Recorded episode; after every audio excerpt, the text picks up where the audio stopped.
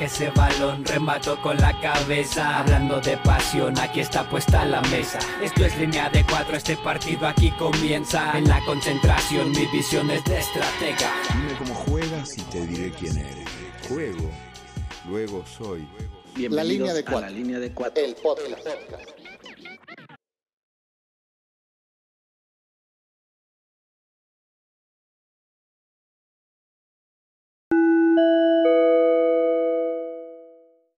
La alineación de hoy es cortesía de Óptica Chicha. Mejoramos tu visión. Cricho Guzmán, atlantista de corazón, creador de contenido en Radio Selfie, mi eslogan personal es el rey de las opiniones encontradas, promotor incansable de la torta de tamal y chilango enamorado de cada centímetro cuadrado de la Ciudad de México.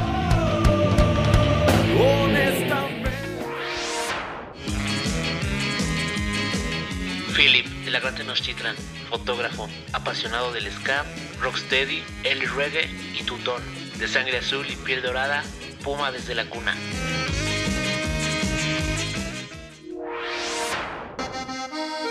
César, Ciudad de México, periodista. Mis pasiones, escribir, el fútbol y la lucha libre. De Iztapalapa para el mundo. Iván, desde el Caribe mexicano. Chiva de profesión, ingeniero en sistemas por hobby. BS, Denver, Colorado. Licenciado en Relaciones Internacionales con especialidad en memes y redes sociales.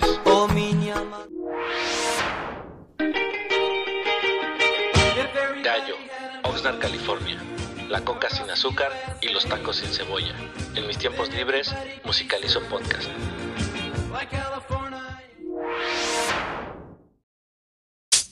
El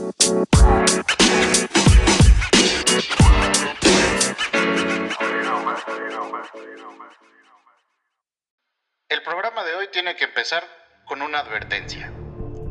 Si en la polémica sobre las quesadillas usted está en el bando de que forzosamente tienen que llevar queso, ahórrese este episodio, porque se va a encabronar durante los próximos 60 minutos. Si por el contrario usted cree que una quesadilla puede ser con o sin queso, bienvenidos al especial sobre fútbol chilango de la línea de cuatro. Saludo a mis cuatro amigos chilangos. ¿Cómo están? Allá en California, en Cancún en Ciudad de México, César, Iván y Gallo. Bien, muchachos, por acá todo muy bien. ¿Ustedes? Bien, no, no los veo con su bolillo. A ver, levanten su bolillo, por favor. Tengo mi torta de chilaquiles. Uf, directo al corazón, ¿eh? Eso no se le dice a alguien que vive en el gabacho. Una torta de tamal, por favor. Así es, ya, ya dijimos, es el especial sobre fútbol chilango. Nada más como anotación, este episodio se está grabando el día en que se clausuraron los Juegos Olímpicos. Menciono el dato nada más para ver cuánto le toma a Gallo editar este episodio. Ah, eso puede ser. Bueno, ahorita entramos a la polémica barata, pero. No, además de, además de ser, además de ser evidentemente chilangos, como nuestro acento lo denota y lo hemos dicho muchas veces, y apoyar a equipos de esta bellísima ciudad, pues bueno, estamos ahorita en un contexto de el mundo del fútbol está sacudido por la noticia de Messi y su salida del Barça. Entonces decidimos hacer un especial dedicado a una ciudad y a la hora de pensar a qué ciudad dedicarle, pensábamos en hacerlo sobre Barcelona y sus equipos, o quizás sobre París, o sobre Manchester, o sobre Miami, incluso lugares que parece que llega, donde podría llegar Lionel Messi. Pero dijimos, no, mejor busquemos otra capital del mundo libre y evidentemente llegamos a pensar en nuestra queridísima Ciudad de México. Oye, y que por eso verán los ojos hinchados de Iván, ¿no? Eh, no, es No estoy crudo, güey, no estoy crudo. No está crudo, es porque no ha dejado de llorar en toda la noche, entonces. pues, Así bueno. es. Sí, sí. Así Sí, que el día de hoy no habrá drinking game, pero eh, aunque sí, Villoro también es chilango y también es aficionado del Necaxa, que entonces ahí ya puede tomarse uno. Pero vamos a hacer uno, un juego de comer, decir, que prepare su guajolota y su champurrado preferido, de guayaba, de arroz o de chocolate. Y cada vez que mencionamos a la Ciudad de México, usted puede darle un trago a su rica guajolota. Así que sin más, vamos a empezar este episodio lleno de smog, de olor a garnacha eh, eh, frita y algo Guarden, más, Gallo. guarden las carteras, guarden las carteras, que hay Buenas americanistas. carteras y tenemos dos invitados sorpresa, pero vamos antes a la editorial y cámara banda, ya se la saben. Fue la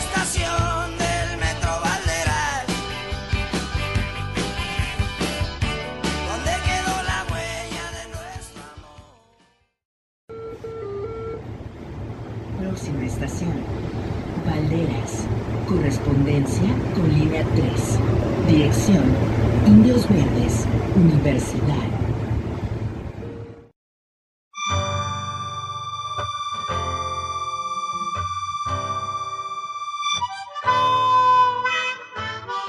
La novela La región más transparente, del escritor Carlos Fuentes, es sin duda la carta de amor más sincera para la ciudad de los palacios, nuestra queridísima Ciudad de México. En ella, Fuentes asegura que México no se explica. En México se cree. Se cree con furia, con pasión y con desaliento. ¿Y es que en qué lugar se puede sentir la pasión de una ciudad más que en un estadio de fútbol? Ese maravilloso ritual del caos del que nos hablaba Monsiváis nos atrapa por lo que otro destacado autor chilango, Javier Velasco, define como el divino morbo. Por esta razón, la identidad de esta selva de concreto, que hoy se abrevia en cuatro monumentales letras color rosa mexicano, se arraiga profundamente en el fútbol, en la misma medida que lo hace en el transporte colectivo y la comida callejera.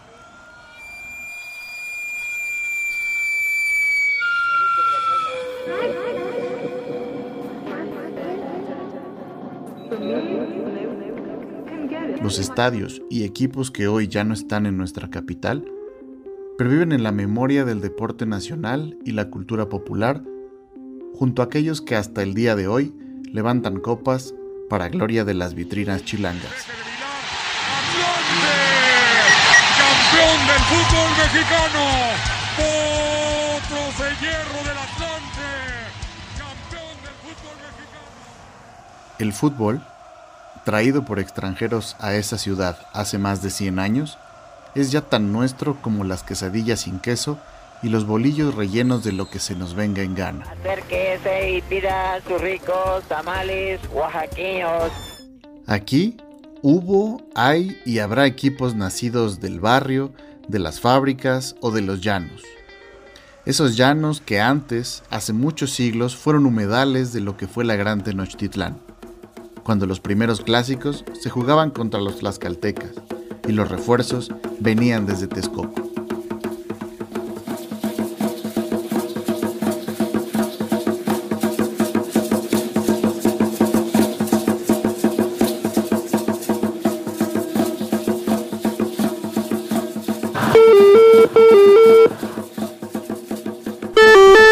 Próxima estación, Cuatro Caminos. Ningún pasajero debe permanecer a bordo.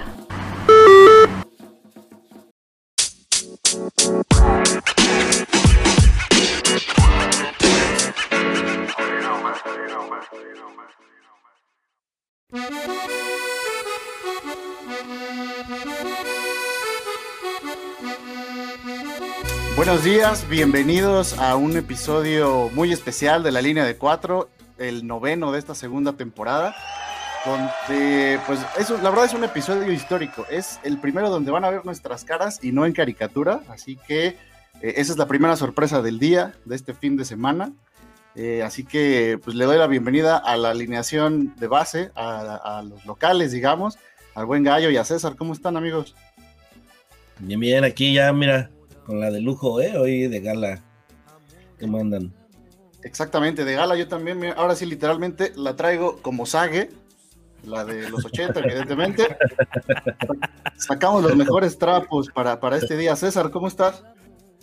Bien, bien, acá en la Ciudad de México con, con bastantes lluvias, pero muy bien, con el León en cuarto lugar y cada vez agarrando más forma. Vamos a editar esa parte también, pero... Y pues Sí, sí, bueno. como ya lo escucharon en la editorial y ya más o menos vieron el, cómo, cómo venimos vestidos y cómo viene eh, todos ¿Cómo pinta el uniformados. cuadro? El cuadro y la alineación del día de hoy. el tema de hoy es probablemente el episodio más sensual de la temporada y van a decir ustedes por qué. Pues porque ¿qué es mejor que un grupo de chilangos hablando de fútbol? Pues un grupo de chilangos más otros dos chilangos para eh, completar el cuadro en este, en este caso. Normalmente somos seis chilangos y el doctor que es de provincia, pero le damos chance de juntarse con los niños buena onda. Pero ahora tenemos dos invitadazos. Ellos también son compañeros del mundo de los podcasts. Ellos tienen su programa que al rato nos van a platicar bien. se llama Radio Selfie. Ahí los pueden buscar en varias plataformas. Y pues bueno, sin más preámbulo, vamos a darle la bienvenida primero al buen Philip, que está en algún mercado de la Ciudad de México vendiendo playeras, creo. Claro, claro, pásele, pásele, pásele. ¿Qué tal, amigos? Saludo a todos los que nos escuchan en la línea de cuatro. Muchas gracias por, por invitarnos a, a esta alineación del día de hoy. Y pues sí, ya cualquier playera que les interese, mándenme inbox y va que va, la armamos. Cierras pedido, gracias por la Neni. invitación. Exactamente, el neni le dicen. Pero pues bien.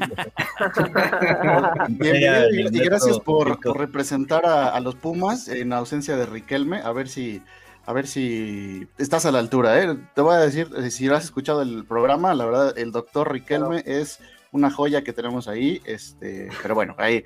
Y el otro invitado de lujo, el buen Cricho Guzmán. ¿Cómo estás? Representando, como ya vieron, a los potros de hierro del Atlante. ¿Qué tal amigos? Bien, pues la verdad es que súper contento de venir a darles un poco de clases de atlantismo. Veo que estamos muy perdidos, estamos muy en la lona. Y pues mira, ahorita andamos creciditos, ya regresamos a la Ciudad de México, traemos nuevos bríos, eh, ahora sí que el barrio nos respalda y venimos con todo a platicar sobre el fútbol chilango porque, digo, ya hablándolo en serio, es, es un temazo, cabrón. La verdad es que este, engloba muchas cosas y estoy muy, muy contento de poder estar acá con ustedes, aunque sean americanistas, aunque le vayan al Pumas, y la verdad es que este, todo bien. Cero maldad. Así es, ya lo escucharon, el tema de hoy es la ciudad de los palacios y el fútbol. Y por palacios no me refiero a los picolines, que también son chilangos, pero, pero así es, el fútbol y la ciudad, la queridísima Ciudad de México. Así que pues vamos a entrarle al tema. Yo voy a permitirme hacer la primera pregunta para los invitados, tengo una duda. Eh, ¿Ustedes también son primos de gallo? No, ese es el no, Rolala. no, no. Ese es el de, ajá, ese es el de Rolala, no. Este, yo soy vecino de cuando Gallo regresa a, a- acá a la C- CDMX. Somos aquí de, de- del barrio, vaya. Uno de los tantos locos. Aguatla, Aguatla 666. Excelente. No hay lazo sanguíneo entonces, muy bien. No hay nepotismo, no, bienvenido. no. ¿Y tú, Cricho? de- de- de- ¿Desde dónde? Primero, ¿desde dónde están? ¿De qué parte de la Ciudad de México o de dónde están ahorita? Mira, voy a aprovechar para hacer la aclaración. No, no hay lazos sanguíneos, no hay este corrupción en este podcast. No, no, este, todo, todo está bien. Estamos en etapas de cuarta transformación, entonces cero corrupción. Y este, acá su servidor les habla desde la colonia Bondojito, en el norte de la Ciudad de México. Este, pues acá por el aeropuerto, la villa y toda esta situación. Acá tienen su, su humilde morada cuando gusten. ¿Tú, Cricho, por dónde? ¿Sigues ahí entonces en, el, en, en Aguatla Street? Sí, aquí, aquí, No, no, aquí no. en la... El, Él es el bondojo de, de Aguatla Street, soy yo. Ah, perdón, perdón, Felipe. Este, haciendo podcast desde las montañas. Excelente, pues bienvenido. Ahí luego se juntan con César para que le platiquen de fútbol, porque pues Sí, ya vieron ahí su gorra lamentable del León. sí, pero. Mira, no sabía que un equipo así tendría este merchandising, o sea, sí, sí manejan eh, gorras y mochilas y playeras. Está padre, qué, bueno, qué bueno que se unan a este siglo. Para empezar, ya tienen estadio, güey, ya lo pagaron. O sea, porque también qué lamentable, ¿no? Andar rogando por estadios. No, sí, ya, ya tenemos estadio. Este, justo se solucionó hace un par de semanas, pero pues ahora vamos a tener que esperar seguramente varios añitos para el nuevo estadio, que, que según se venía en un par de años, tres años, pues ya no, ya no, porque ya compraban el estadio y, y pues ya estaremos quizá otra década más así. Mira, y viniendo de un atlantista, que, que eso te lo cuestiona un atlantista, qué fuerte. A ver, Bueno, yo también podría, yo también podría preguntarle en cuántos años cree que, que lo veamos de regreso en la primera división, ¿no? Pero Pero Sí. ¿para qué echarle más, más limón a la herida? No, no, o sea, es que eh, este, queremos superar lo que hizo el León, este, en su momento los Leones Negros, el Necaxa, o sea, nosotros hacíamos bien las cosas. Entonces, este, aguántense. Ya dijo Cerati, me verán volver y se murió. Ahí está. Ahí está. Pues bueno, vamos a entrarle al tema. Eh, la idea que tenemos, pero miren nada más quién se acaba de conectar representando a ese equipo de Guadalajara. Y se acaba de ir por una cerveza, se escuchó aquí la... Nos está presumiendo sus platos sucios. En fin, bueno, vamos al tema en lo que se conecta este ingrato. La idea es, todos somos chilangos. Buenas noches, Iván. ¿Qué pasó, muchachos? También Perdón. Iván es chilango, aunque niegue sus raíces ahí con esa Exactamente. playera. Buenos y blancos días para todos. Qué bonito peinado. En fin. En fin, la idea es, nosotros creemos que el está, fútbol es está, parte esencial de la identidad del chilango, de la herencia cultural y de la cultura eh, en general de la Ciudad de México. ¿Ustedes creen que sería posible hablar de la Ciudad de México sin el fútbol o estamos exagerando y, y realmente no somos tan pamboleros? Pues, eh, si me permiten eh, en dar rápido mi comentario, yo creo que este, el fútbol en la Ciudad de México está al nivel del sistema colectivo metro, de la torta de tamal y después viene el fútbol. O sea, son cosas que vienen junto con pegado. Todos, todos vivimos en una, en una situación tan, tan conjunta que la verdad es que sí, el fútbol, este, aquí a diferencia, y lo digo de esta manera, hay como varios indicadores, ¿no? Eh, a diferencia, por ejemplo, de provincia, de los cuatitos de la provincia, como diría Chabelo, este, aquí en la Ciudad de México sí te, sí te encuentras con familias enteras futbolísticas, ¿no? Desde la abuelita, el abuelito, el papá, el tío. O sea, aquí sí es, es posible ver una mujer que realmente le vaya a un equipo, ¿no? Entonces, realmente sí está como metido eh, en el ADN familiar, yo por eso lo veo de ese lado. O sea, no es como, por ejemplo, bueno, es que no sé si decir Guadalajara, porque ahí están como desviados en muchos sentidos. Pero, este, pero sí la Ciudad de México sí puede, o sea, lo vemos en los estadios. Yo cuando empezaba a ir a ver al Atlante hace 20 años, o sea, era la abuelita, la tía, la mamá, el primo, el sobrino, eran familias completas. Entonces sí te habla de que está muy arraigado familiarmente en, en, este, en la cultura chilanga. Entonces yo sí creo que es parte de lo que identifica, ¿no? Incluso este, para muestra un botón, ¿no? O sea, tú quieres diferenciarte cuando vas a otro lado, te pones tu, tu playera, ¿no? O sea, va- es, es algo que buscas hacer. Entonces yo creo que sí estamos bien, bien, bien diseñados también por ese lado con el fútbol, ¿no? Y otras cosas. La torta de tamal también. Aplausos. Aplausos a la torta de tamal. Pues yo creo que, pero no sé si siempre ha sido así. Eh, yo leía un libro de un escritor llamado Federico Fernández Cristaliev y él decía que en los, bueno, que al menos hasta los 60 o 70 el fútbol lo dice tal cual. en México era un país que practicaba el fútbol como si se tratara de una tertulia familiar. No había demasiado compromiso con la esencia del fútbol porque el país, y se lo veremos capítulos más adelante, tenía muchos otros entretenimientos más interesantes. O sea que él dice que a partir de que sea el Mundial del 70 es cuando realmente empieza a crearse una afición fuerte y se toma, pues, por decirlo de algún modo, en serio el fútbol y se involucran más, pues, la familia se vuelve parte ya de la, de la identidad de la ciudad, ¿no? Que anteriormente a eso veníamos de otra tradición, de otros deportes, de otros entretenimientos y es a partir de, esta, de estos años donde ya se vuelve como que algo de la capital.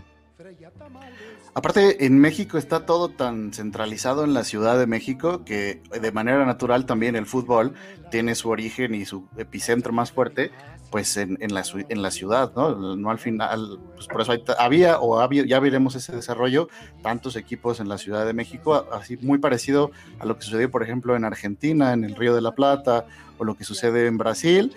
Aquí en México también eh, pues se concentran en las capitales, ¿no? En las grandes ciudades. Y sí, evidentemente, pues hay equipos en otras zonas, en Guadalajara, creo que hay un par de equipos por ahí, no, no recuerdo, Ujú. pero pues en Monterrey. Dicen.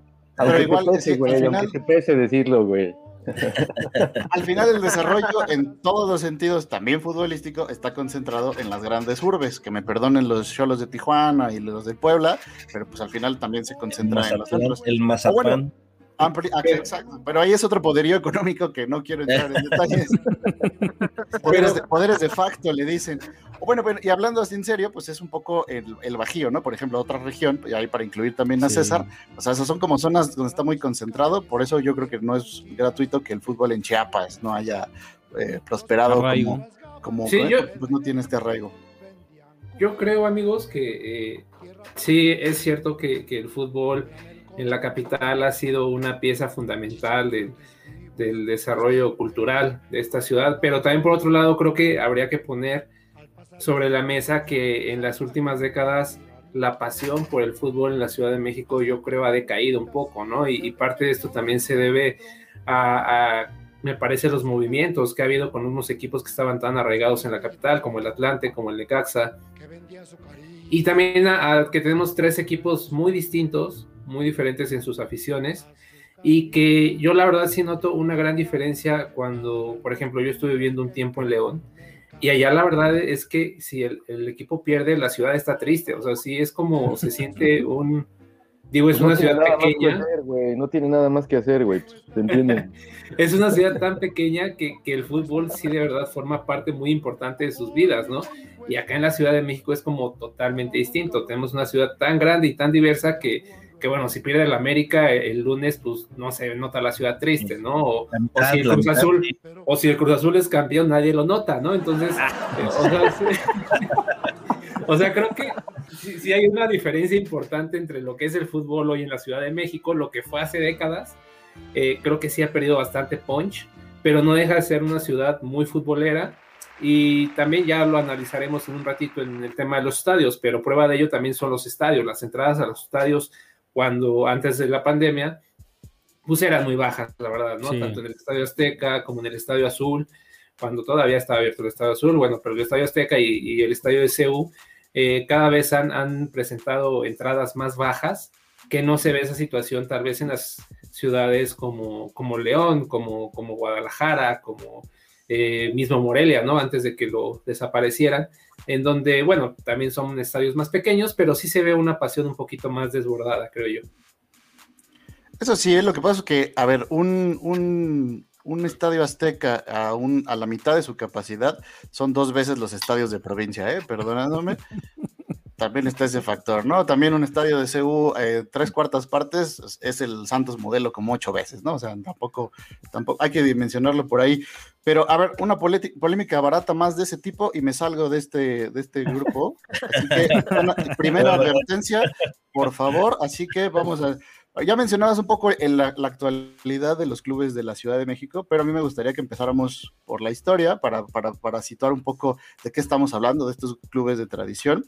Primero les quiero platicar una, una cita que tiene eh, eh, Albert Camus, el, este autor franco-argelino que ya hemos hablado, que era un aficionado al fútbol, en su libro de La Peste, eh, este donde hace como que una crítica muy discreta al fascismo que estaba en Europa en esos años, eh, él dice que el modo más cómodo de conocer una ciudad es averiguar cómo se trabaja en ella, cómo se ama y cómo se muere.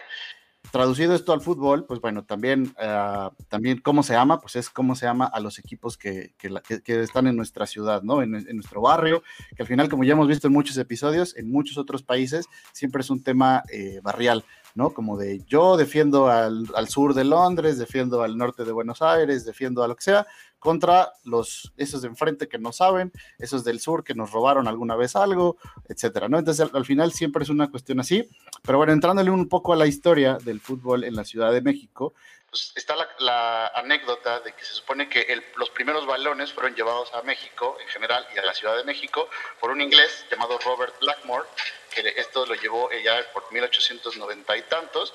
Ya César en otro episodio sobre fútbol inglés nos contaba de los orígenes ingleses del fútbol mexicano, que bueno, en eso no somos excepcionales, pues evidentemente si allá se inventó, pues ellos lo exportaron a todo, a todo el mundo y nosotros no somos la excepción. Ya nos contó la historia por ahí del Pachuca. Y en la Ciudad de México están experimentos apenas dos años después de lo que sucedió en Pachuca, con el Reforma Athletic, que creo que también nos contaba César en ese entonces, y el British Club en la Ciudad de México, los dos de, de finales de- del siglo eh, XIX, pero que se dediquen ya al fútbol a partir de 1901, los dos, ¿no?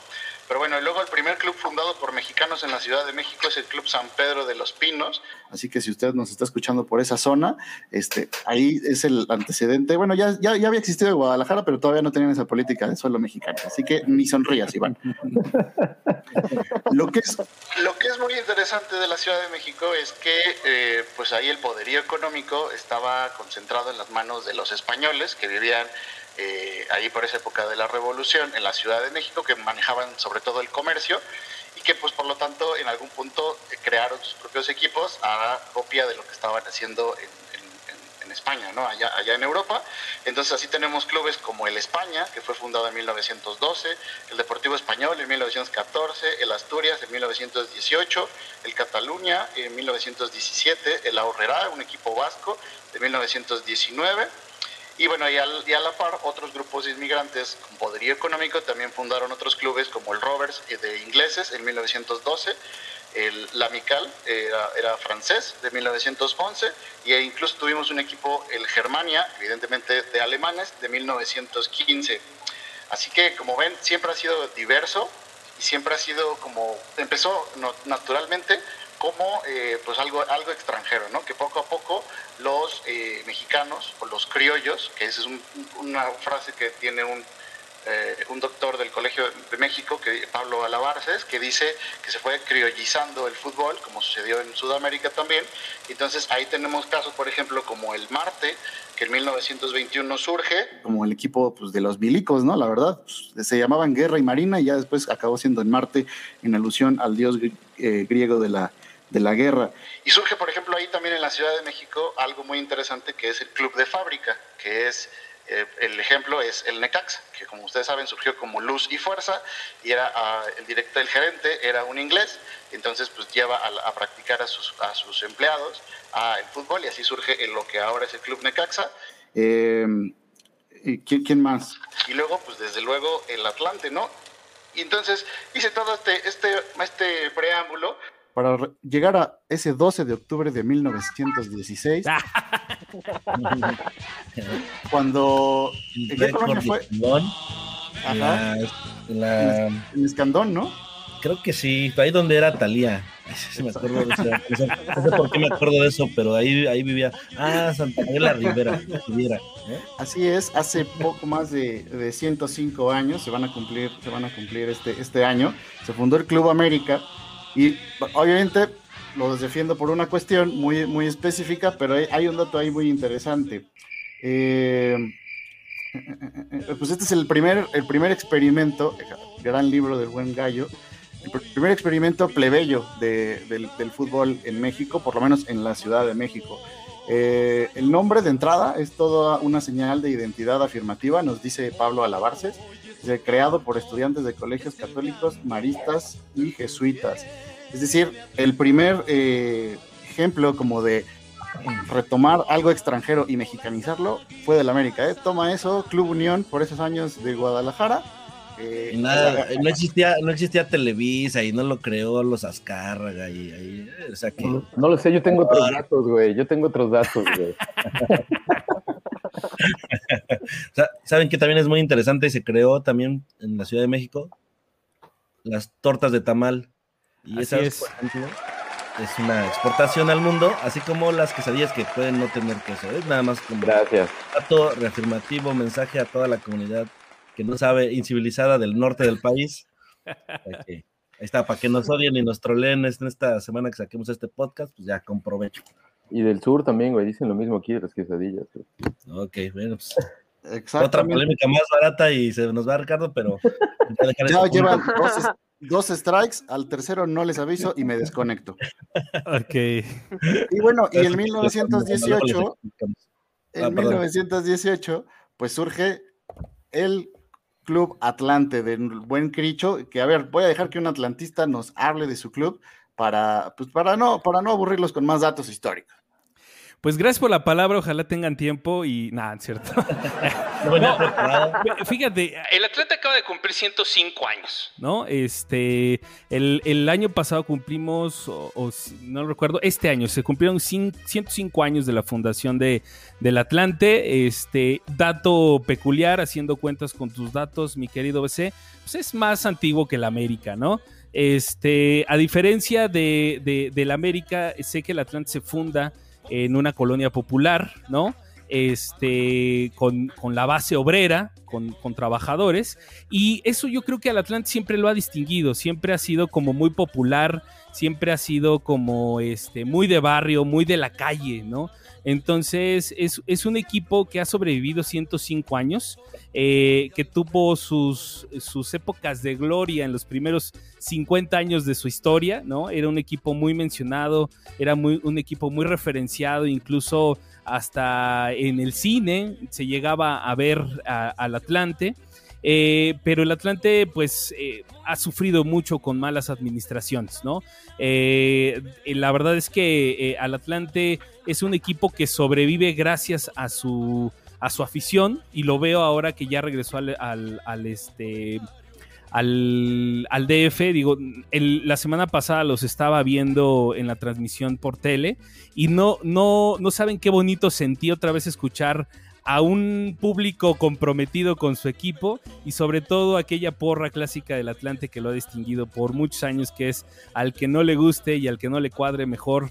Este, antes de que el productor me saque, no lo voy a decir, porque me dicen que hay visoría también de la FIFA y se pueden molestar si también digo esa palabrota. Entonces, eh, para resumirlo, eh, la verdad es que el Atlante, como yo lo veo, como lo veo un aficionado, porque pues obviamente no soy ni especialista, no soy ni, ni, ni este biógrafo del Atlante, yo, yo como lo veo, el Atlante viene eh, de un extracto muy bajo, de un extracto popular, de calle, y ha conservado esa esencia durante todo el tiempo. La verdad es que al Atlante no lo entendemos sin Latito Tepito, al Atlante no lo entendemos eh, sin sus eh, migraciones por todos los estadios que ha dado, ha jugado en el Irapuato, en el estadio del Irapuato, ha jugado en el Corregidora, en el NES 86, en el Estadio Azteca, eh, creo que también jugó hasta en CU, o sea, prácticamente ha jugado en todos los estadios del centro del país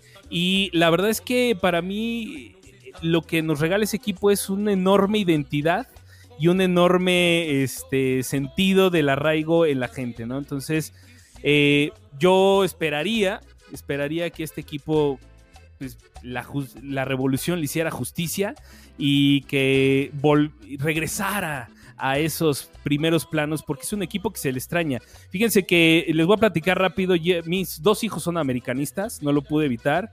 Este, es que yo, yo desde chavito, desde que estaban bebés les compraba cosas del Atlante y toda esta onda, pero es que el Atlante no ayudó, cabrón. O sea, o sea, Es que perdí, también, güey, también, Cricho, pues, ¿cómo? perdía y perdía y total, bueno, eh, acabé este, aceptando esa desviación y, y- y- en una, eh, eh, yo los llevaba, antes de que pagara la pandemia, los llevé a un partido, creo que fue contra el Querétaro. Y este, nos fuimos a meter a la porra del América. Me vendieron así los boletos. Yo no sabía ni qué, cuáles son los cabeceras ni nada de eso, ¿no? Entonces. Aguas, es-.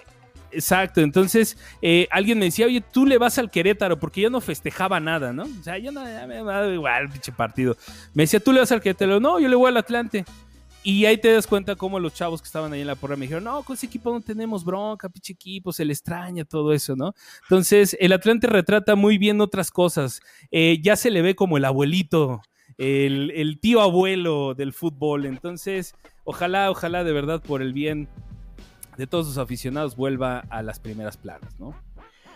Fíjate que yo, perdón, hablando de- del Atlante, yo que vivo aquí en Cancún y que lo fui a ver varias veces, es una pena que, que no hayan entendido aquí, y lo digo tal cual, no entendieron ese arraigo del, del Atlante.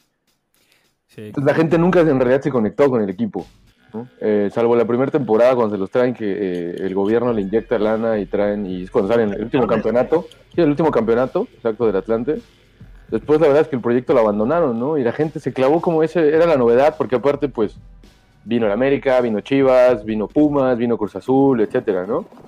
pero no había un arraigo. Entonces, por ejemplo, aquí la gente esperaba, no sé, las pausas de cada temporada para que viniera el Guadalajara, para que viniera el América, jugar unos partidos este, moleros, ¿no? Literal, este, donde cobraban 200 pesos la entrada por ver partidos de entrenamiento, güey.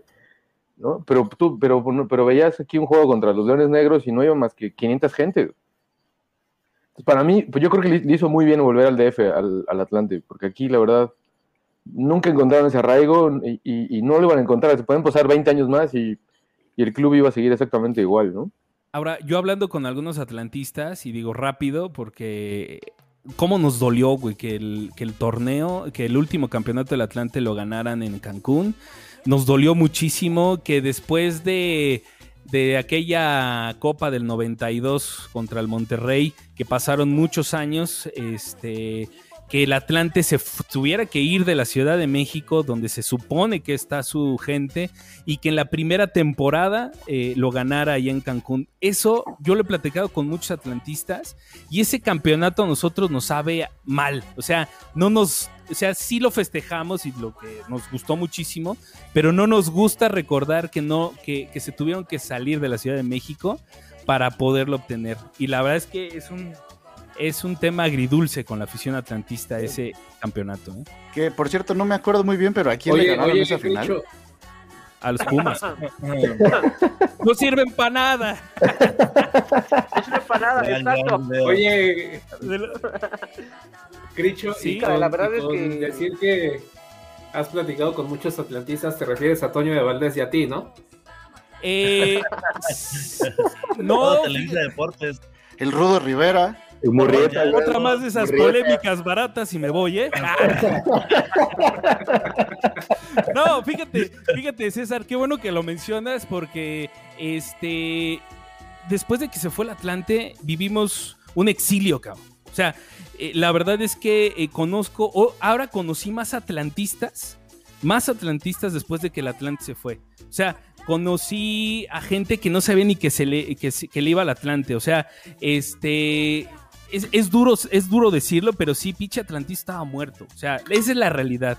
Nos apagamos, lo dejamos ir, pero ahorita hay como una comunidad bien chida del Atlante que está creciendo y ya lo vimos. O sea, el- el- la semana pasada fueron a recibir al Atlante como si fuera el pinche Barcelona llegando al estadio. Este, la gente bien emocionada, ganó 3-1 y además ese atlantista, este atlantismo está resurgiendo, cabrón. Entonces, eh, pronto, pronto, pronto, pronto, de verdad, este, espérenos en su pantalla de ESPN Fox más cercana porque estoy seguro que el Atlante dará mucho de qué hablar.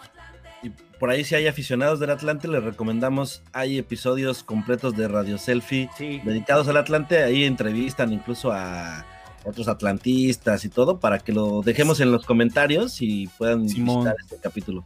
Simón, sí, sí, sí, para que el buen César no, no diga que somos dos. Son seis, güey, son seis, son seis. Ah, bueno, bueno. Más que lo que exista, sí. Oye, nada más respondiendo un poco a lo que decía Iván de la falta de arraigo que tuvieron en Cancún, pues eso tiene una explicación también histórica, ¿no? O sea, cómo te llevas un club que desde 1918 está en una ciudad y que además era el equipo del pueblo, ¿no? Porque en este, en este contexto de clubes elitistas españoles y extranjeros surgió el equipo de los prietitos, así les conocían, porque el, el, perdón, el Atlante, ya me traicionó, el, el- Íbamos bien, íbamos bien. el Atlante era el bicampeón de la Liga de Fútbol Llanero que estaba patrocinada por, por una empresa sueca que se llamaba la Liga Spalding, como los balones. Entonces, como bicampeón, lo, lo invitan a participar en la Liga Mayor. Y bueno, ahí fue cuando eh, pues empezar, empezó a, a- a llevar al pueblo, a los, a los obreros, a la gente, al barrio de verdad, a los mexicanos, a los chilangos en específico, a, a esa liga. Y ahí empezó, eh, hay que decirlo, de la mano de los potros de hierro del Atlante. Así que es, fue un excelente primer tiempo, chavos. Creo que los seis estamos agotados. Vamos a tomarnos un descanso y regresamos con todo para la segunda parte. Siempre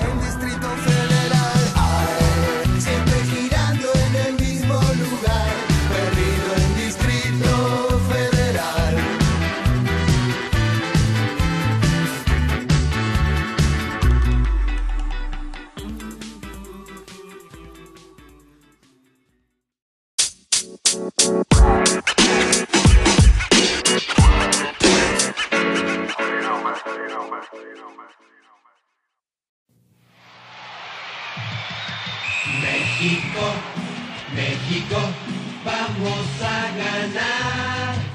Este campeonato lo vamos a disfrutar.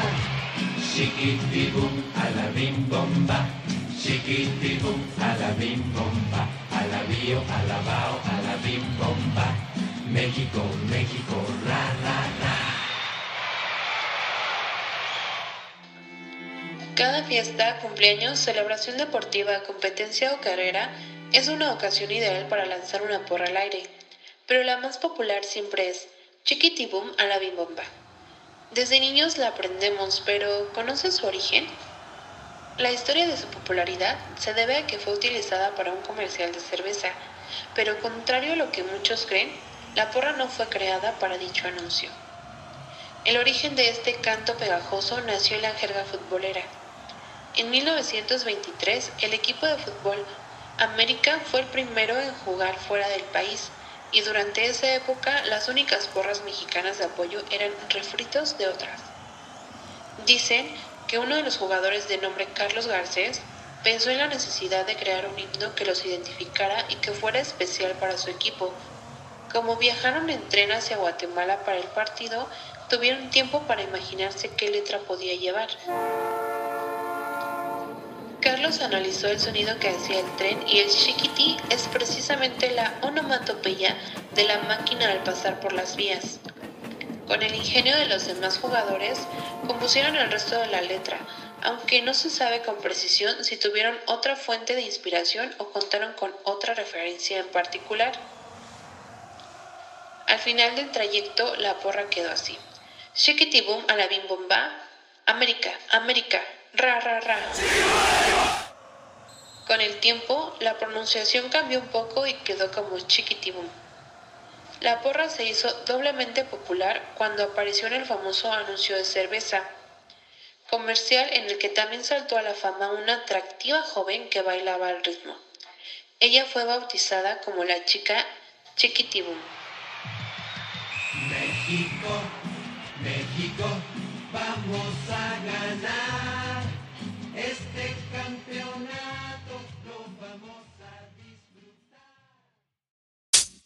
You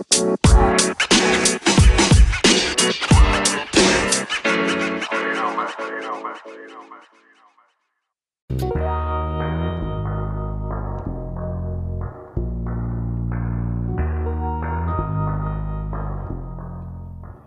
Pues bienvenidos de vuelta al segundo tiempo de este episodio especial dedicado a la Ciudad de México.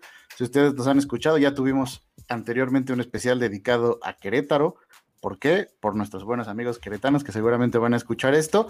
Pero ahora, haciendo justicia a que la base de esta alineación es Chilanga, pues bueno, tenemos un episodio especial dedicado a los clubes que tanto nos enamoran.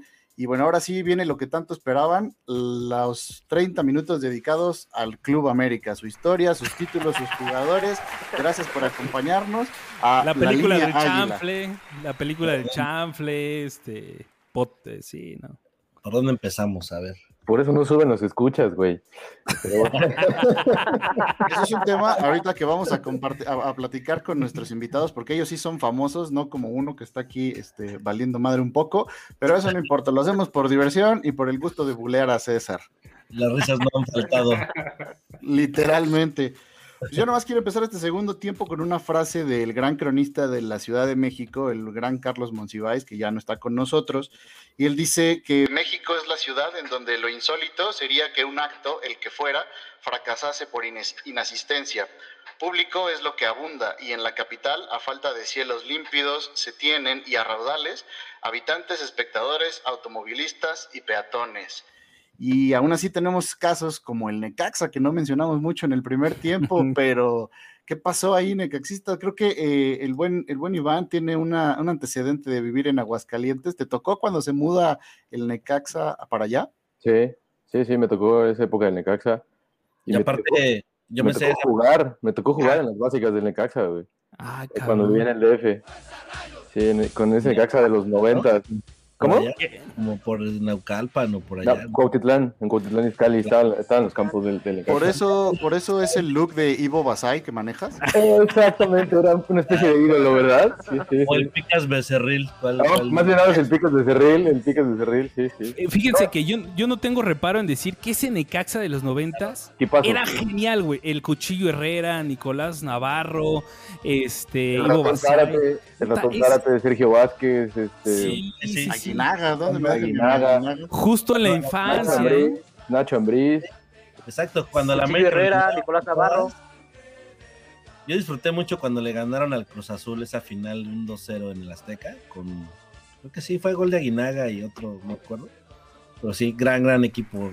Sí, qué bueno que lo trajeron a la memoria, ¿eh? porque sí, ese equipo fue, fue- ese equipo, yo, yo les voy a decir, digo, soy atlantista, pero es un equipo que valoro mucho en mis recuerdos. Igual que el América de Villí, Calusha y todos ellos, o sea, eran, eran equipos que, digo, más allá de cualquier rivalidad o, o afición, disfrutabas verlos, güey. Ese, ese equipo del América, Villí, Calusha, yo los, yo los identifico así. Claro. Este, o por ejemplo las Chivas, este, cuando andaba el, el gusano Nápoles, todo ese desmadre, también eran equipos que disfrutabas verlos, ¿no? Y qué bueno que se trajo al Necaxa la atención. El León, si no. no sí. El León, sí, cómo no.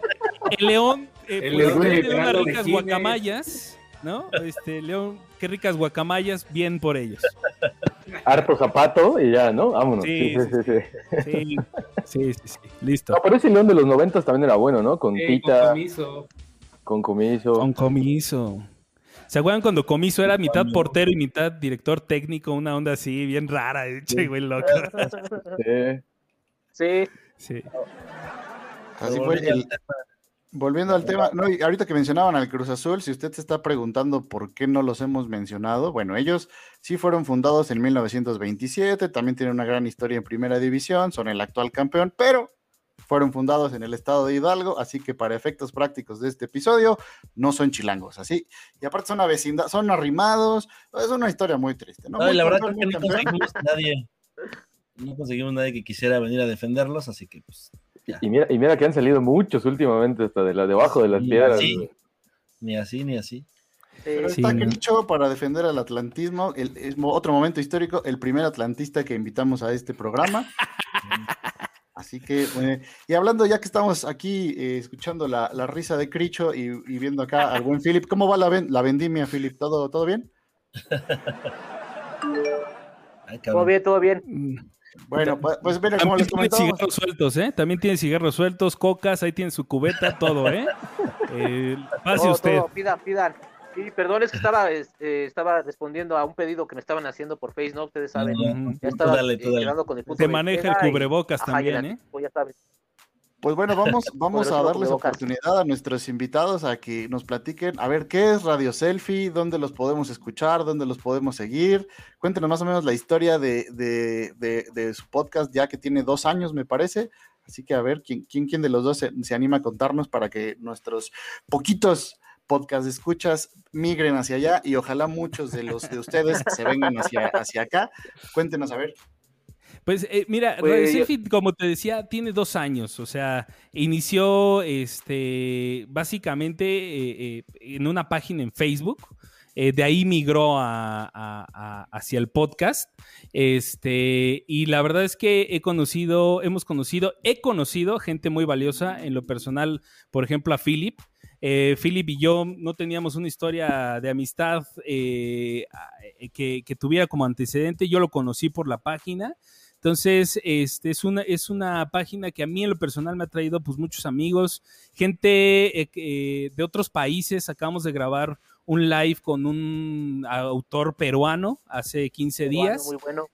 Este, y la verdad es que me ha traído cosas bien chidas y sobre todo el acercamiento con gente como ustedes. Entonces, eh, el tema que traemos es diverso, este, prácticamente es para audiencia millennial, a estos que les duele la vacuna y se chillan cinco días continuos. Y lo que no saben es que este, la indiferencia duele más. Entonces, pues básicamente eh, Radio Selfie es para una audiencia millennial y pueden oírla en todas las plataformas de podcast. Ahora estamos intentando como el video, ya ven que ahora salió mucho esta onda de subirlo como a video. Entonces estamos subiéndolo y pues ojalá que se den una vueltecita por allá. Y este, pues ahí es donde entra el buen Philip, que es básicamente nuestro director artístico, que es el que nos trae los invitados y es el que coordina todo porque él trae la agenda de Radio Selfie. No, pues muchas gracias. En efecto, pues eh, usando la herramienta de redes sociales fue como yo, yo empecé a, a ser seguidor de la página. Eh, posteriormente tuve mi ascenso a fan destacado y de repente todos los likes. Así que ya, ya saben, chicos, si en algún momento cualquiera de ustedes es fan destacado de esta página, no pierda la fe. Luchen por sus sueños, carajo. Y entonces, exacto, eh, la invitación de Cricho eh, hacia hacer un podcast eh, surgió en un live donde eh, el primer tema que, tocamos fue el de los lugares, eh, bueno, eh, ¿cómo decirlo? Más rupestres donde nosotros somos fan de, de- del rock eh, mexicano en español, pero esos lugares que de repente pues no son muy, muy conocidos o no que tengan muy buena fama, que están lejos, X. Entonces comenzamos a tocar esa segmentación. Hemos tenido invitados a muchos músicos, eh, bandas que, nos han ayudado a retribuir esto. Principalmente le estamos dando eh, enfoque a, una banda de Querétaro, los, los Mamporreros, eh, nos han, apoyado. Eh, también están de aquí de la Ciudad de México, pues hay muchas muchas bandas, pero ahorita, bueno, por todo el tema que estamos viviendo de contingencia, pues ya no, no hemos podido hacer ese, ese trabajo de campo, ¿verdad? Entonces, por ahí va, hemos tenido igual invitados bien de otros países, incluso pues se vienen igual muchas, eh, muchas sorpresas. Eh, principalmente lo, mi aporte es más enfocado a- a- hacia la música, pero no a esas bandas conocidas, ¿no? Sino que yo toco más lo que es la escena underground, donde considero que el verdadero arte de, de esta parte del rock es donde está. No bandas así como un poquito personas, no, no, no. Me- me nos gusta así como que lo crudo, lo, lo, lo rudo, ¿no? Entonces, este, igual si gustan, eh, chequen los videos, chequen la- las ligas de, de todos los videos que hemos hecho y que hay bandas muy muy buenas que de repente pues no tienen la fortuna de, de que les den mucha visibilidad y pues nosotros estamos allí tocándolos, invitándolos. Así que si de repente no es nepotismo, vese, si de repente ves al buen gallo ahí con su banda, es este es por apoyo al arte, Una Es casualidad, porque, mera tiene- es porque tienen calidad y porque saben tocar, entonces se vale, sí, se vale. Al, al lo le dicen el Sergio Andrade de las bandas, le dicen el Sergio Andrade. Tiene su clan y todo, o sea, abusados, ¿eh? Este Abusados chiste los millennials, literalmente. los millennials no le van a entender. Pero sí, duele más, duele más que escriben a tu equipo de tu ciudad, ¿verdad? Y pues eh, regresando al tema del fútbol, que este Oye, no, pero antes, antes, antes, yo la verdad les preguntaba de Radio Selfie porque a mí me interesa saber cómo le fue al episodio donde invitaron a la línea de cuatro, cuando hablamos de chilangos en Estados Unidos. Eso es lo que de verdad me interesaba saber. Muy bien, muy Bien. La verdad es que este, yo te Muy puedo bien, decir fueron que 10 personas. No, no, no, no, no. Yo creo que te puedo decir que está en el top 10 de los episodios que hemos grabado. Eh, sobre todo porque el tema es, es, es algo muy chido. O sea, son casi 50 millones de mexicanos del otro lado, cabrón. O sea, ¿cómo no nos iba a ir bien si esa comunidad es muy importante y siempre está buscando cómo conectarse de este lado? Entonces, ese episodio, si no lo han visto, si no lo han oído, habla, se tocan temas, me acuerdo mucho del licuado de Mamey de, de Jafet, ¿no? Que decía que costaba un... Entonces, le, le fue muy bien porque es un tema muy, quedó muy chido porque pues la gente, esta comunidad en el, en el Gabo está buscando cómo conectarse. a la gente le gusta el mame y pues. Sí. El Mamey siempre, siempre vende. Oye, y hablando de Mamey, pues bueno, vamos a hablar de estadios y que vamos a darle la palabra a César para que nos platique. Pues, a ver, hay, hay esos templos en la Ciudad de México, eh, repartidos por toda la ciudad. Y pues, a ver, platícanos, César. Templos, diría el doctor. Así es, BC, este, pues bueno, ya, ya platicamos un poquito de los equipos que han pasado por la Ciudad de México. Eh, en total han sido cinco equipos, eh, los que profesionalmente han jugado ya en esta primera división. Y esos cinco equipos se han repartido o han jugado como locales en tres estadios que son con los que contamos aquí en la ciudad. El estadio más antiguo, el primero que se construyó eh, para la para la profesional fue el Estadio Azul, aquel que se encuentra en la colonia Nochebuena, al sur de la Ciudad de México. Eh, este estadio se construyó en el año de 1946 y fue parte de un proyecto deportivo, incluso eh, al inicio se llamó Estadio Ciudad de los Deportes, porque eso pensaban hacer, una pequeña ciudad de los deportes con la Plaza de Toros al lado, que es así se construyó. También planeaban hacer canchas de tenis, eh, hicieron un boliche que, pues que Y bueno, alguna vez hemos ido a la, al Estadio Azul. Sabemos que hay un superama al lado del Estadio Azul. Ese era un boliche. Construyeron algunas cosas que tenían dadas. Y el Estadio Azul eh, eh, es, un, es un estadio que está, quienes no han visitado acá en la ciudad, en ese terreno estaba construida una ladrillera y utilizaron, digamos, esa, ese terreno, esa construcción que ya existía para eh, poner ahí la cancha. Entonces es por eso que el Estadio Azul tú entras y tienes que caminar como hacia abajo para, para llegar a la cancha, ¿no? Eh, este estadio, bueno, entre 1947, les decía, se inaugura en 1946. Eh, inicialmente se planeaba que ahí se jugara fútbol americano, pero bueno, cambió el, el, tema inmediatamente después, porque en 1947 empieza a ser casa de, del América y del Atlante. Eh, estos dos equipos juegan ahí como locales desde 1947 hasta 1955 y también el Necaxa juega ahí desde 1947, pero ellos se mudan de estadio en 1950. Luego, en 1955 deja de ser usado para los partidos de fútbol y regresa el fútbol hasta 1983, cuando el Atlante pasa a ser propiedad del IMSS, del Instituto Mexicano del Seguro Social, y ellos deciden que el Atlante juegue como local otra vez en este estadio, y ahí es cuando el estadio pasa a llamarse el Estadio Azulgrana, ¿no? En lugar de Estadio Ciudad de los Deportes, bueno, ya se, se recibe el nombre de Estadio Azulgrana y con ese nombre, bueno, se mantiene algunos años porque el Atlante también, esto que platicábamos hace rato, ¿no? Que, es un equipo que, se niega a morir, que ha pasado de ciudad en ciudad, de dueño en dueño, y en esa etapa de los 80 también pasa esto con, el Atlante porque fue propiedad del IMSS, luego pasa a las manos del gobierno del, entonces Distrito Federal, y en 1987 lo vuelven a vender y en el 89 esos nuevos dueños deciden irse del Estadio Azul, bueno, el Estadio Azulgrana, al Estadio Azteca. Y bueno, ahí luego tienen también otros pasajes por el Estadio de Nesa. Eh, luego regresan otra vez entre 2002 y, 2000 y 2002 al Estadio Azul. Y luego se vuelven a ir a Nesa. Y bueno, esa es como un poquito la historia de, de, del Estadio Azul. Y en el año 97, después el, el Atlante pues ya se va totalmente de este estadio y en el año 97 es cuando llega el Cruz Azul, El resto, pues bueno, a partir de ahí hasta que el Cruz Azul lo deja, bueno. El resto ya es historia y creo que ni siquiera vale la pena contarla, ¿no? Porque al Cruz Azul no le fue muy bien en ese estadio. Obtuve, obtienen un campeonato que justamente le ganó a León, pero ni siquiera lo jugaron en casa, lo ganaron allá en la ciudad de León.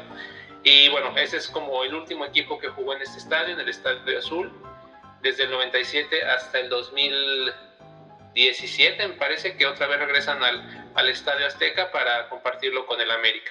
Es el estadio del Estadio oye, Azul. Que, que, ahorita que, que, perdón, que mencionabas al NESA 86, ¿ese cuenta para la historia del fútbol chilango? ¿Ustedes qué dicen? A favor. Yo, eso, eso, es Estado de México, no mames. No, no. nah. no, yo creo que sí, ¿no? Porque. De, de Polanco para allá, güey, ya todo es provincia, güey. Sí, yo siempre he dicho que pasando el toreo todo es desierto, pero. Sí, güey. Te, te viste muy exagerado, Polanco. Es para que los millennials entiendan, güey. No, yo creo que sí forma parte de la historia de, de la ciudad, de la zona metropolitana de la Ciudad de México.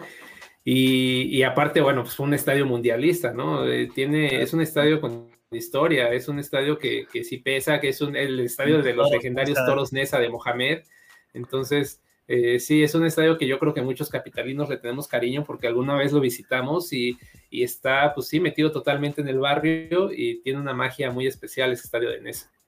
Oye, pero tu opinión está viciada porque son tus vecinos. De ahí en Iztapalapa este, te pueden oír. Yo también les echaría todas las porras del mundo. ¿eh? Así que vecinos de César, aguanten esa toda la vida. Yo creo que sí, sí es un estadio chilango. La verdad es que este, por estar tan pegado a la Ciudad de México, eh, pues, nosotros ya no tuvimos hacia dónde crecer y nos, nos- nos movimos hacia allá, ¿no? Pero la verdad es que eh, los que tuvimos la fortuna de ir al NES 86, eh, yo creo que es la experiencia de fútbol para mí, para mí, más cercana al barrio, al llano, al- a la cancha como tal. Y entonces eso se le agradece muchísimo. Es muy chilango, la verdad es que hay gente, había gente muy pintoresca. Para llegar al, al NES 86 tenías que pasar por Pantitlán, cabrón. O sea, Todo, sí, sí, sí. Pantitlán, después tomar una combi que te talonearan, que se subiera el, el- el payaso a quererte robar o hacerte reír, llegar al estadio. Este, sí es muy chilango el track. Entonces, yo a favor de que el NES 86 sea considerado como un estadio chilango como un apéndice, porque sí, fundamental para, para, este, para entender el fútbol. Y ya después hablamos de los Toros Nesa, que también me parece eh, un equipo digno de, de traer a la memoria. Exactamente. A ver, entonces, ¿qué, qué estadio? A ver, a- yo creo que Sí. Philip quiere decir algo de, de, de la canasta de De los gatos, de, de Cebu. A ver. no, de hecho, bueno, quería que eh, también eh, dar mi comentario sobre el estadio de Nesa 86. Yo creo que también por la cercanía, eh, realmente se toma como, bueno, yo lo tomaría en cuenta como un estadio chilango, ¿no? Digo, no es lo mismo ir a Nesa que de repente ir a, ya sea a Pachuca o al, al, al estadio del Toluca, que te demanda un poquito más de tiempo, ¿no? Yo creo por la cuestión de, de traslado, pues yo sí lo contaría por, por, por estadio por estadio chilango. Y bueno, ya ¿Qué los otros dos estadios que terminan estando Sí. relativamente cerca, los dos grandes estadios, Seúl que se crea primero, ¿no? La Azteca Sí. después. Sí, sí, el, el estadio de CEU, no sé si, si Philip ahorita quiera comentar algo, bueno, pero este estadio se construye en 1952. Eh, obviamente también es un estadio con mucha historia porque pues, fue sede de las Olimpiadas de México 68 y también del Mundial 86. Eh, aquí jugó Maradona, eh, eh, un partido del Mundial 86. Y como dato curioso, es el único estadio en todo el mundo que, está construido dentro de un área declarada Patrimonio de la Humanidad, ciudad universitaria. Y bueno, este estadio desde 1954 ha sido sede de Pumas, pero por ahí también otro dato curioso es que de 1955 a 1966, es decir, 11 años, eh, fue también sede del América. O sea, el América que hoy tanto se burla de Cruz Azul por ser unos arrimados, bueno, el América en su momento también fueron unos arrimados en CU porque lo ocuparon para, para Igual, jugar. Y bueno, fue, fue más o menos como lo que, hizo- por ahí en algún lo que estamos haciendo con Radio Selfie, lo, para jalar rating, así le llevamos, le llevamos rating a Cebu. De mi Horacio Casarín no vas a Y hablar. ser uno de los poquitos ¿Hablas de estadios que estaban construidos en la ciudad, pues también fue sede de. Sí, también fue, también fue casa del Atlante y del Necaxa. Y bueno, también entre el 52 y el 66 jugó ahí eh, la selección mexicana antes de que se construyera el Estadio Azteca, ¿no? Entonces también un estadio que ya lo hemos platicado en episodios anteriores, que tiene una energía especial por toda la historia que tiene, pero no siquiera a Philip comentar algo sobre lo que ha vivido en este estadio. Que está en vivo No, pues, desde claro. allá, ¿eh? afuera del estadio, vendiendo. Exacto. Ah, Fuera del estadio, aquí estamos vendiendo, amigos. Ya saben, este, si no tienen oportunidad de escribir por redes sociales, pues cáiganle, ¿no? Este, ya, ya tengo pedidos de todos mis amigos de Buen Bese, de Gallo. Ah, Pues bien, eh, comentando referente al estadio, pues eh, es un estadio, me atrevo a pensar, eh, ha- hablo tal vez sin conocer, que es el un estadio único en el mundo, ¿no? Puesto que está, como, como bien lo, lo dijo César, en un área que es patrimonio de la humanidad, adicional de que la, la forma peculiar de, del- de la arquitectura que se hizo es la de un sombrero de, de charro, ¿no? Digo, ¿qué más mexicano podemos tener en ese aspecto? Entonces, eh, adicional a eso, pues el, el mural que está del lado de Avenida Insurgentes, ¿no? Eh, realmente, más allá de la rivalidad, eh, es un estadio que no puede pasar desapercibido por todo el aspecto cultural que, que, que se tiene. Esto fue eh, realizado por el arquitecto Augusto Pérez Palacios y Raúl Salinas y acompañado del arquitecto Jorge Bravo. Eh, fue Casa de Pumas desde 1954 y incluso el club nace en un 2 de agosto de 1954, pero no fue hasta el 31 de agosto de ese mismo año que fue admitido en la segunda división de club profesional. Entonces, bueno, un poquito de, de historia. El primer campeonato que se logra fue en el año de 1961-72, dando como énfasis el, el arribo a la, a la primera división, donde pues un poquito la polémica ¿no? de los cuatro grandes. Pues vaya, nada más quiero puntualizar y decir algo concreto de que son grandes jamás descienden, ¿no? Entonces, grandes cuatro, seguimos siendo cuatro y al final seguiremos siendo cuatro. Mira, agua chivas, ¿eh? A ver, Ahí ¿quién- la pedrada, ya. Ya volvimos el descenso, güey. Tú tranquilo, güey. ¿Cuáles, son los cuatro grandes? ¿Cuáles son los cuatro grandes? Para, para saberlo. Porque hay discusión. Todos así callados. No, no, no. No, No, es que yo- la cara de a y de ver. César, güey. Así como, No, a ver, no, no, cómo no, se es que- A ver, es yo tengo una tesis que les quiero explicar. Son tres grandes, según yo. Eh, son tres grandes nada más. Es el América, es el Cruz Azul y son los Pumas. Y el Atlante es su padre. Ay, güey.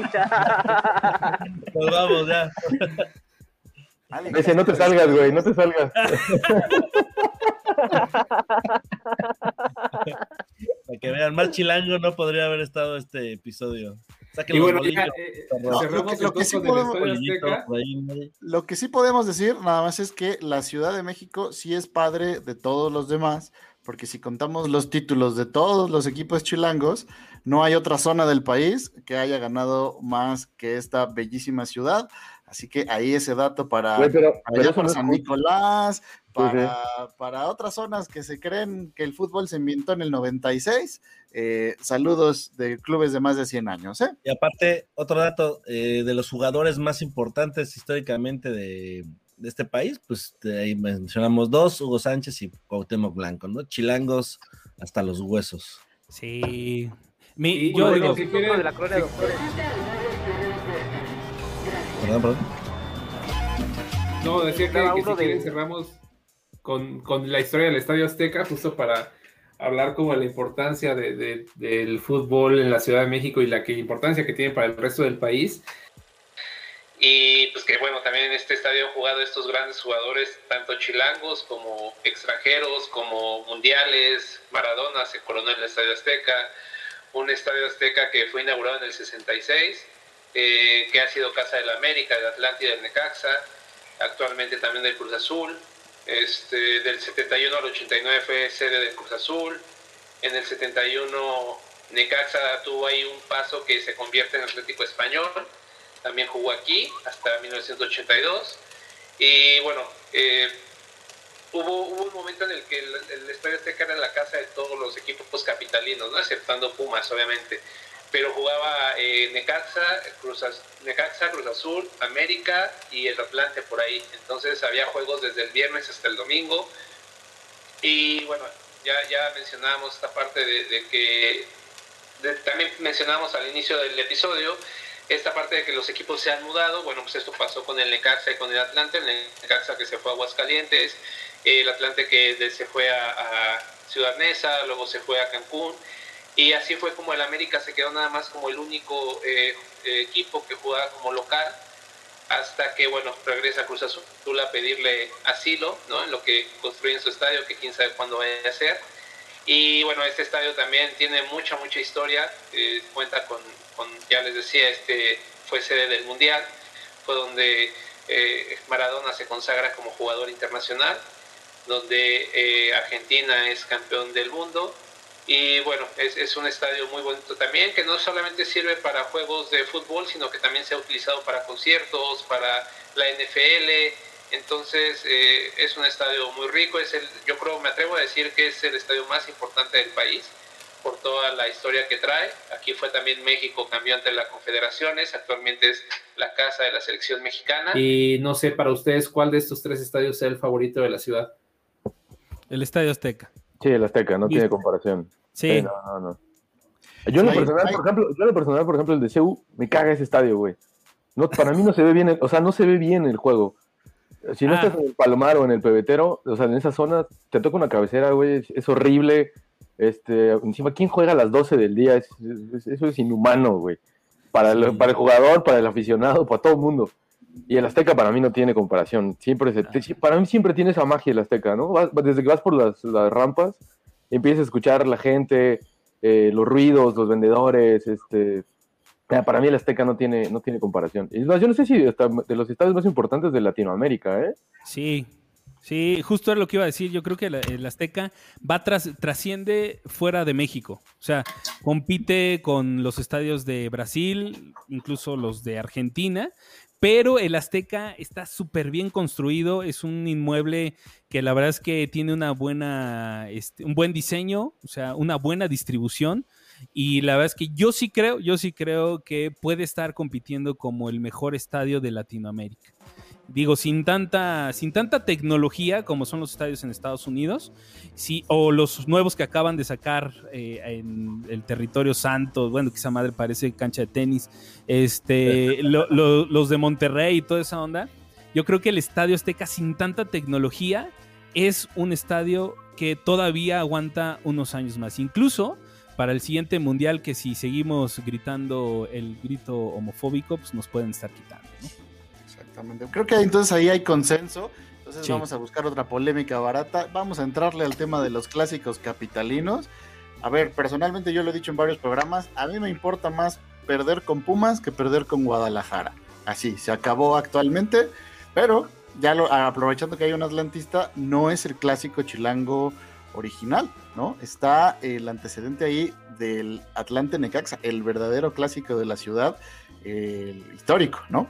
El clásico viejo, el clásico viejo que era este entre dos este, escuadras pues muy arraigadas en los inicios en, en clases bajas, ¿no? Que eso lo hacía este eso lo hacía particular y la verdad es que eh, yo yo disfrutaba mucho de ver un Atlante Necaxa. Digo, en los 90, digo, bah, yo soy aficionado al Atlante desde los 90 y disfrutaba mucho ver a un Atlante Necaxa. Imagínense esta parte, ¿no? El, el- el Necaxa de los 90 contra el Atlante de los 90 que también era muy bueno, donde incluso llegó a jugar Mohamed, este. Hugo Tiva, Sánchez, ¿no? eh, Hugo Sánchez, eh, este, con Félix Jorge Fernández. García. Luis García, ¿no? El gusano Nápoles después de su error fatal del, de las Chivas, era, eran, eran partidazos, ¿no? Que eran más a nivel de cancha, sin tanto, como yo lo veo es el clásico este de. América Chivas, era, es como más de mercadotecnia, ¿no? Más como masivo. Y un Atlante Necaxa era realmente, perdón por lo que voy a decir, pero de a chingadazos hasta en las porras. Así, literalmente. Era ver quién traía la porra más, este, más guarra, más de barrio, la que más gritaba. O sea, era, era todo un contexto que lo hacía muy particular. Digo, ya después, este, pues ni el Atlante ni el Necaxa quedaron en la ciudad. ¿eh? Se acabó la historia. Oigan, pues un, un- un- un gran No, episodio. ¿eh? Eh, yo creo que ah, se nos van a quedar muchos temas por ahí, los grandes jugadores chilangos, específicamente Raúl Rodrigo Lara, Germán Villa y Cuauhtémoc Blanco, la triada. Con eso es más que suficiente, no necesitan Isaac más. Se nos, Ah, se nos Terrazas, quedan ahí otros temas. eh, Hablar de Horacio Casarín, el no primer ídolo del, del fútbol mexicano, pues también chilango, también Es atlantista. una segunda ¿no? parte, ¿no? una segunda parte. Entonces, pues vamos a ir cerrando y nos vamos con una frase también otra vez de Carlos Monsiváis, que él decía que somos aquello en lo que creemos, aún sin darnos cuenta. Y como se dieron cuenta, nosotros creemos en el fútbol y sobre todo creemos en la Ciudad de México. Aguante Chilangolandia, nos vemos en el próximo episodio. Gracias, Radio Selfie. Gracias. Sale bolillos para Un todos. gustazo estar con ustedes, chicos.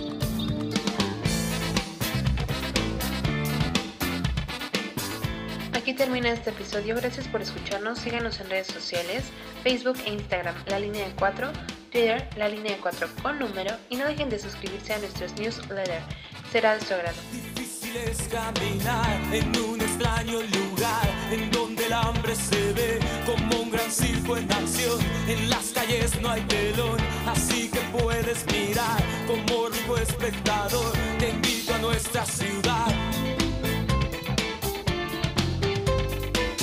una esquina es muy fácil. Puedas ver a un niño que trabaja y sigue sonreír, lanzando pelota.